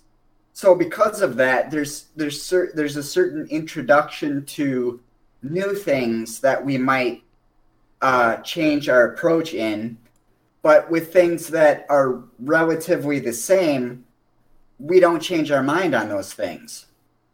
So this sort of shoots in the foot the idea that well, I could have had coffee, but I could have had tea but it, it doesn't really matter because you are a creature of habit and you're going to do certain things over and over and over. And so that's where I would say where we have some more uh, freedom is in when our senses or our personhood pick up information about things that are new to us, things that um, are novel or new information or things we haven't thought about before, and then which we have to sort of decide how we're to go about making a decision on that. But until we get to that bridge or that path or that fork in the road, we're not really going to have a good idea about what we're going to choose. But all the while, we've been doing the same things we've been doing, you know, for a long time. So that's just what I wanted to say about that previous point. Thank you for that. Appreciate it. Uh, Jimmy, Matt, anyone?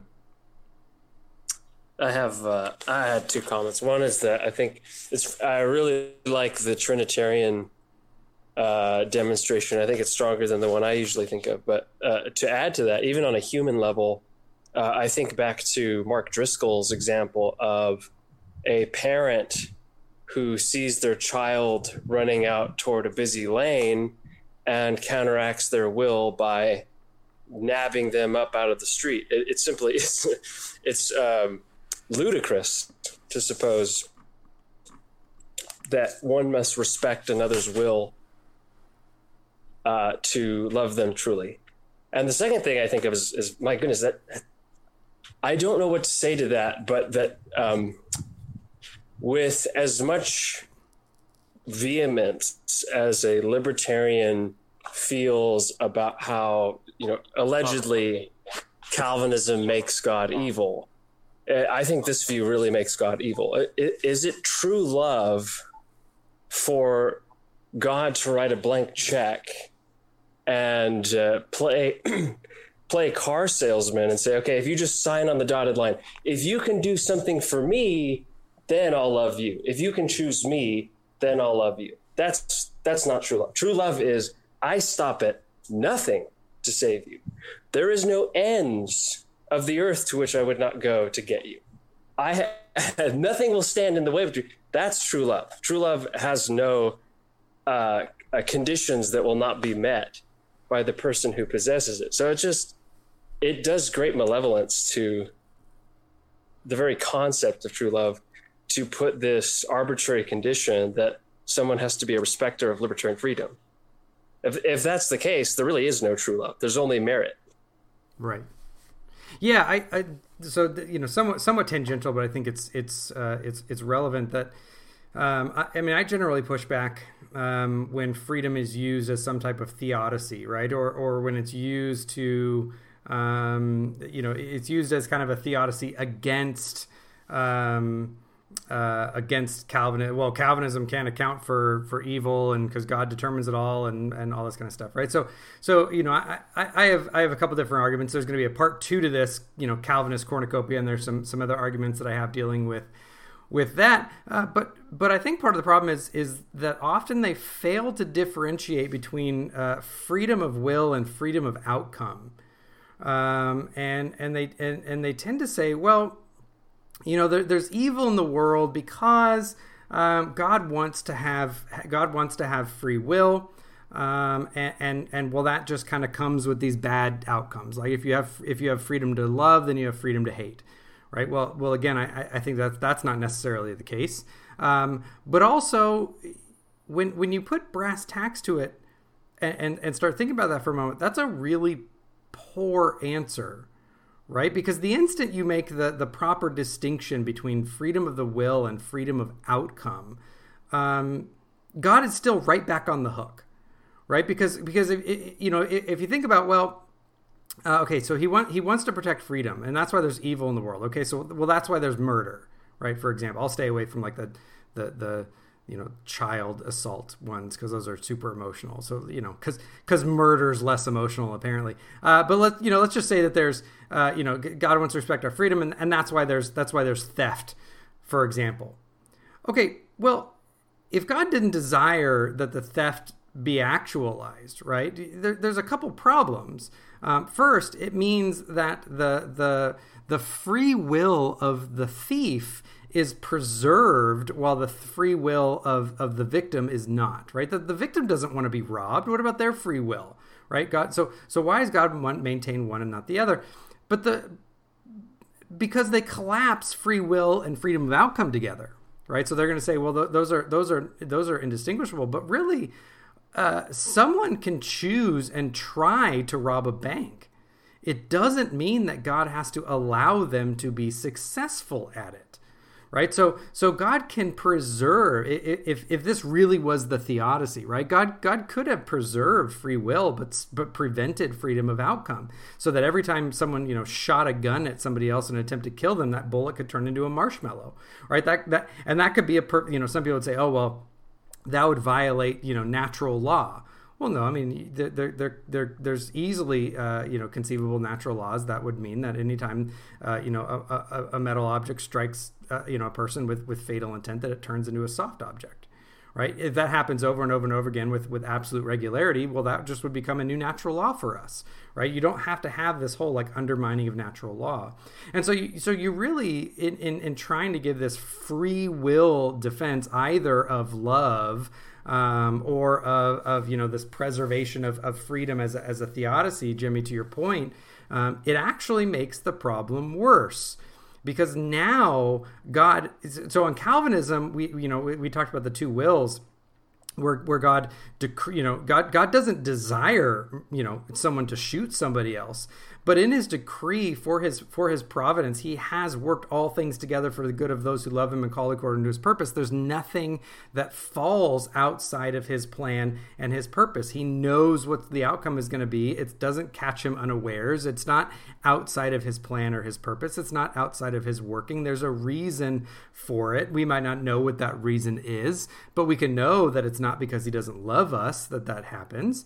Um, but if but if but if you're affirming this as some type of libertarian, then the answer becomes just inexplicable, right? Because God God doesn't want the the the murder happen not even in a decretive ultimate sense. He doesn't want he didn't decree it doesn't have a plan for it. He doesn't want it to happen and yet it happens right? And he Can could I- have stopped the outcome and still preserved the freedom. So appealing to freedom doesn't answer. It just becomes inexplicable at that point. Yeah, if I can, if I can make your point, maybe in, a, in the strongest way I can think of, what you're, one way of portraying what you're saying, Tyler, is to say that on the free will theodicy, we can imagine a universe where one individual spends all of his days raping, pillaging, and torturing everyone else, such that their wills are overcome. And because this rapist is practicing his freedom, the free will defense has been satisfied. Uh, that's a satisfactory world because, I mean, free will has been protected. The free will of this individual raping everyone else. Yeah, well, I, I think a. I think a crass libertarian might might not know. To, I mean, a Molinist is going to come back along and say, "Well, that's not the you know that's not the best of the feasible world," and so you know that that that the, the, the volume of evil might overcome the good of, of that type of freedom, and so that type of world is not one that God could could feasibly create, right? So there there you know I, I think in stating it in that type of extreme way, um, it might actually you know push it into the bounds where the Molinist might have uh, an, an answer to something like that. Um, but but your point, but your your point is is is spot on that that um, simply in the preservation of freedom, um, the, the the the theodicy isn't doesn't actually serve to solve the problem, and it creates it opens up a whole new can of worms and creates um, some more problems than it than it solves. Um, yeah, Uh, Matt, Matt, I saw you on mute there for a minute. If you if you had a, a thought. Yeah, those are good points. Uh, just trying to see which if I can bring in something new there. Uh, well, yeah, first John four nineteen. Yeah, clearly lays out that we love because He first loved us, um, and therefore, given, I think. Uh, well, that's what maybe a question to ask you, uh, Tyler, is: um, you think that um, that they're misstruing, the doctrine of uh, common grace? uh, libertarian free will would be an extrapolation of that. Um, because you could have common grace being revealed, you know, general revelation, stuff like that, but that doesn't necessarily overthrow the didactic teaching of the depravity tax and inability tax regarding the nature of, of uh, the fallen are, what are your thoughts on that? Yeah, that, I mean that that that I mean that probably does come from some type of understanding of, of common grace as a as a farther e- extrapolation. I mean, you could you could say that a lot of their um, a lot of their understanding comes from um, you know these these these these common grace elements. I mean, the the, the prescriptive real, will really is part of is, is part of common grace, right? It's to curb sin generally. Um, it, it, it's to it's to generally you know um, impress upon um, the the heart of all men either by by law or by uh, by nature by the imago dei or something like that um, uh, what what God desires right and, and and and so even even the I don't, I don't know if this answers your questions but even even the I get the sense that even the libertarian desire to um, kind of protect the holiness of God for him, right? To to make God not a moral monster, really is this extrapolation from this common grace, um, you know, prescriptive will of well, well, God doesn't want murder, and so there's no way in the world God could ever have determined uh, anything like that to happen. Um, it, it just seems like a, like an overshot. And one, I mean, one of the examples that I give to, to show that this just it, it, is overshooting the case is you know and and the the astute person who reads the Bible can and can generally very quickly tell where I'm going. But if I were to say, okay, well, l- like imagine um, that that uh, you you heard you heard this about me like through the grapevine. Someone was like, hey, did you hear what Tyler did? Um, in order to win a bet, um, he let he let this guy that he didn't really like very much go to to his favorite best friend and kill his entire family um, just so he could win a bet. And once he won that bet, he doubled down on the bet and he said, "Yeah, you can go do. You know, he let this guy that he didn't really like go do whatever he wanted to this guy. He let him like infect him with with infectious diseases. He let him like do all these kind of terrible things to him. He let him ruin you know his entire life. So this guy just was destitute and, and nothing to do left. You would be like, oh my god, like Tyler is the worst human being alive. You're terrible. Um, because we know that that that that God does not want me to treat other people that way, and yet I just described God's interaction with Satan and with Job right so there, there's there's a sense where where kind of that that sense of trying to protect god's holiness and and and protect god's god's righteousness we're really trying when when when the libertarian does this they're really kind of extrapolating from that prescriptive will of what our horizontal moral responsibilities is between humans and apply that to god which really is to make god zeus. It really and I, and I don't say that lightly it really is to imagine god as just this really really really big human person with the exact same moral obligations that we have and that's just not the case. We have to remember the creator-creature distinction um, that that that uh, that that God is God and we are not. I don't know if that that kind of answers your question in relation to the common grace. Yeah, that's good. Yeah, I was gonna bring up like the moral restraints, you know, the conscience, family, magistrate, Christian influence, stuff like that. Where uh, I think it's why well, maybe back to the original point, maybe just encapsulate it all, you know, back to the intuition thing. People would just on a general uh, revelation they experience some, you know, uh, knowing that man is flawed and you know uh, uh, evil and stuff like that, but the extent of that uh, is not really bared out until we look at scripture um, and things like that. So our general intuitions, I think that's why scripture is needed to correct our intuitions, uh, especially fallen ones. Um, maybe at our point on the creature creator creature distinction, I was just thinking uh, how I can play the non-Calvinist here. Uh, there was a great argument from the Trinity and everything like that, and the compatibilistic, you know, deal with the nature of the wills and, and things like that, and reasoning from creator down to creature. But would they make a distinction there where they'd say, well, God, God's will is immutable, but the creature's will is mutable? And would they try and drive a, a wedge there to try and say, well, that's that's where like the split happens there um, and therefore you could make that uh, that analogy uh, coherent there because then you'd be blending the uh, creator creature distinction.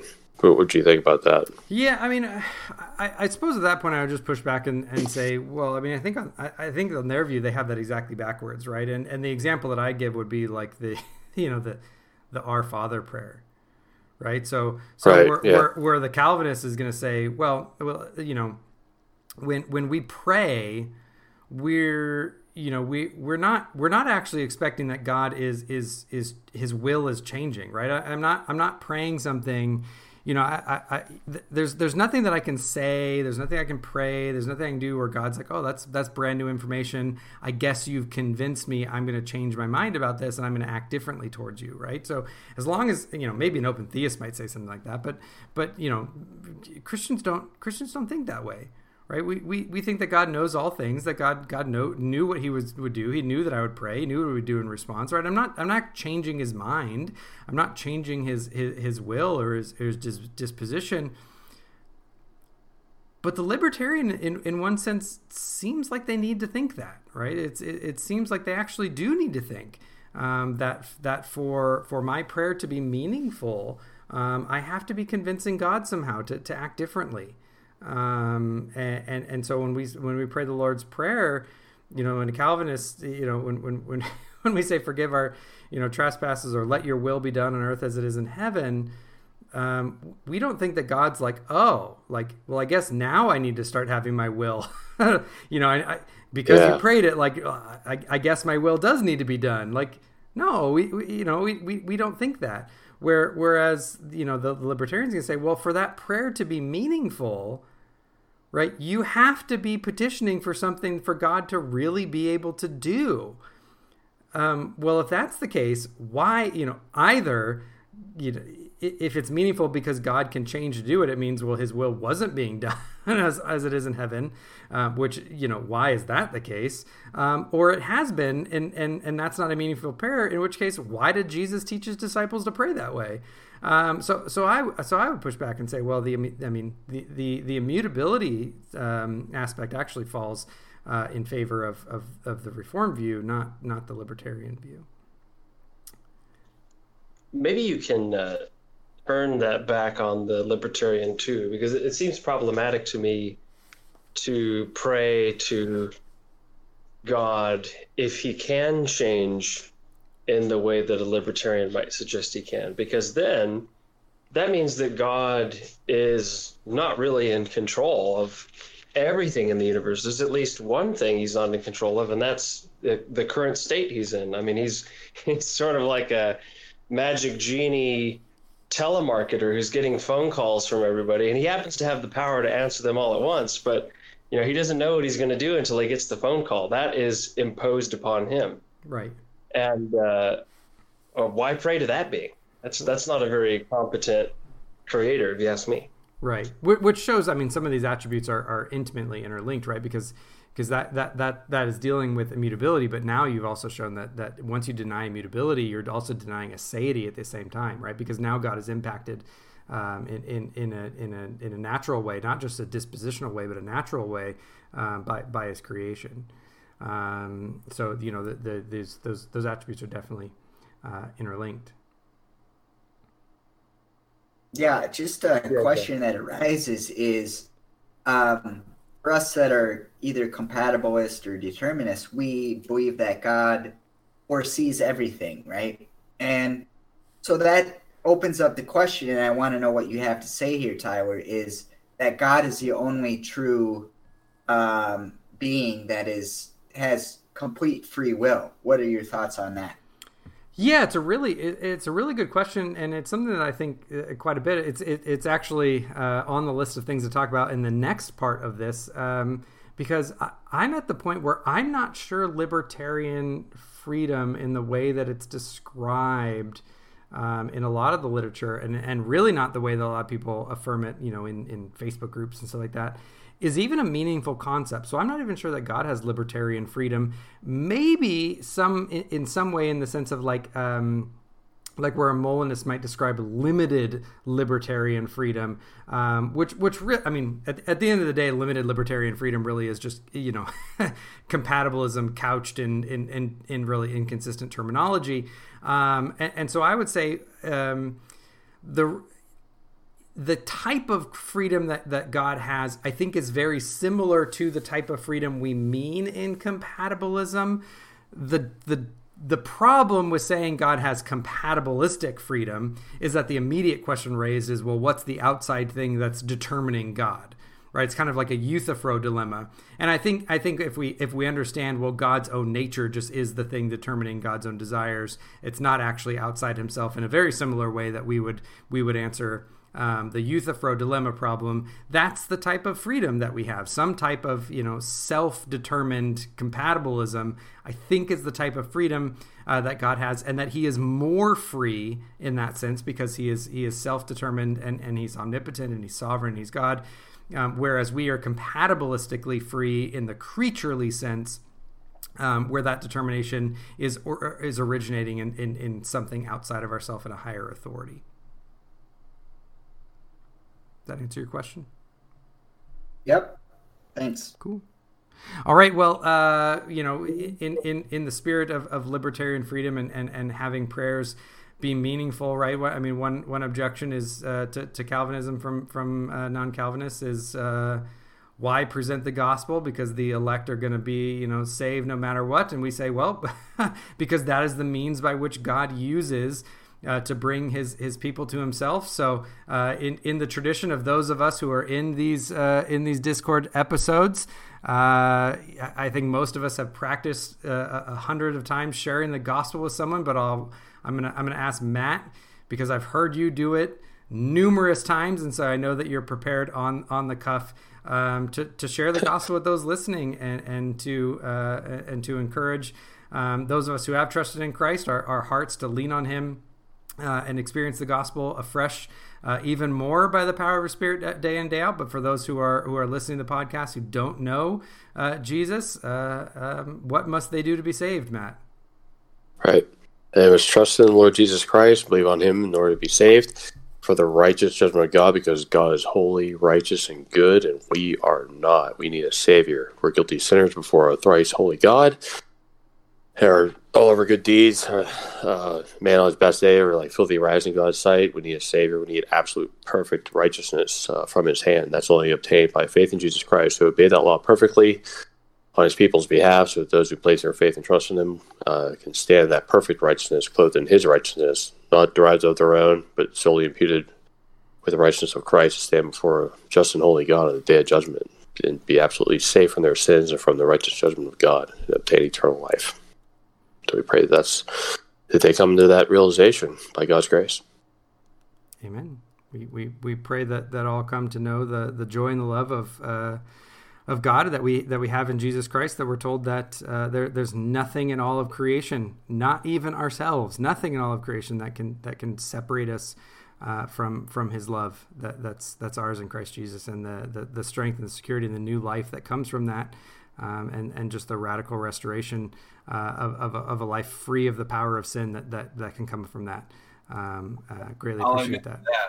That's good news right there, brother. Is fantastic. Is the it is the best news. It's the good news. So, uh, thank you, thank you guys. Uh, I, I, appreciate it. Hopefully, after the recording, you guys can give me some feedback for this for this format, this this audio version of a Facebook wall uh, that I'm trying to, to test out for the podcast. So, uh, I appreciate you all kind of being the the beta testers for this, and and hopefully uh, we can fine tune and see how it goes with that. Uh, thank you all for joining. As always, if you have any uh, questions, comments, concerns, commendations, or condemnations, please feel free. Uh, you can reach out to uh, freedthinkerpodcast at gmail.com. Uh, you can go to the blog at freedthinkerpodcast.blogspot.com. Again, if you're interested in apologetics and answering the skeptic and dealing with uh, arguments for Christianity and for why we should uh, believe uh, in God and in, in, in the sacrifice and, and, the death, burial, and resurrection of Jesus Christ. Uh, the Freed Thinker YouTube, which is why we're not doing this live, the Freed Thinker YouTube is really dedicated to that apologetics arm uh, uh, of, of theology and, biblical studies. So that's why that's there. and this kind of in house discussion is here in the podcast. so you can check out the YouTube there if you're interested in more of the apologetic side, or you can get all of it together and join us on at, at the Freed Thinker group page on Facebook. So, again, thank you all for joining. Good night and God bless.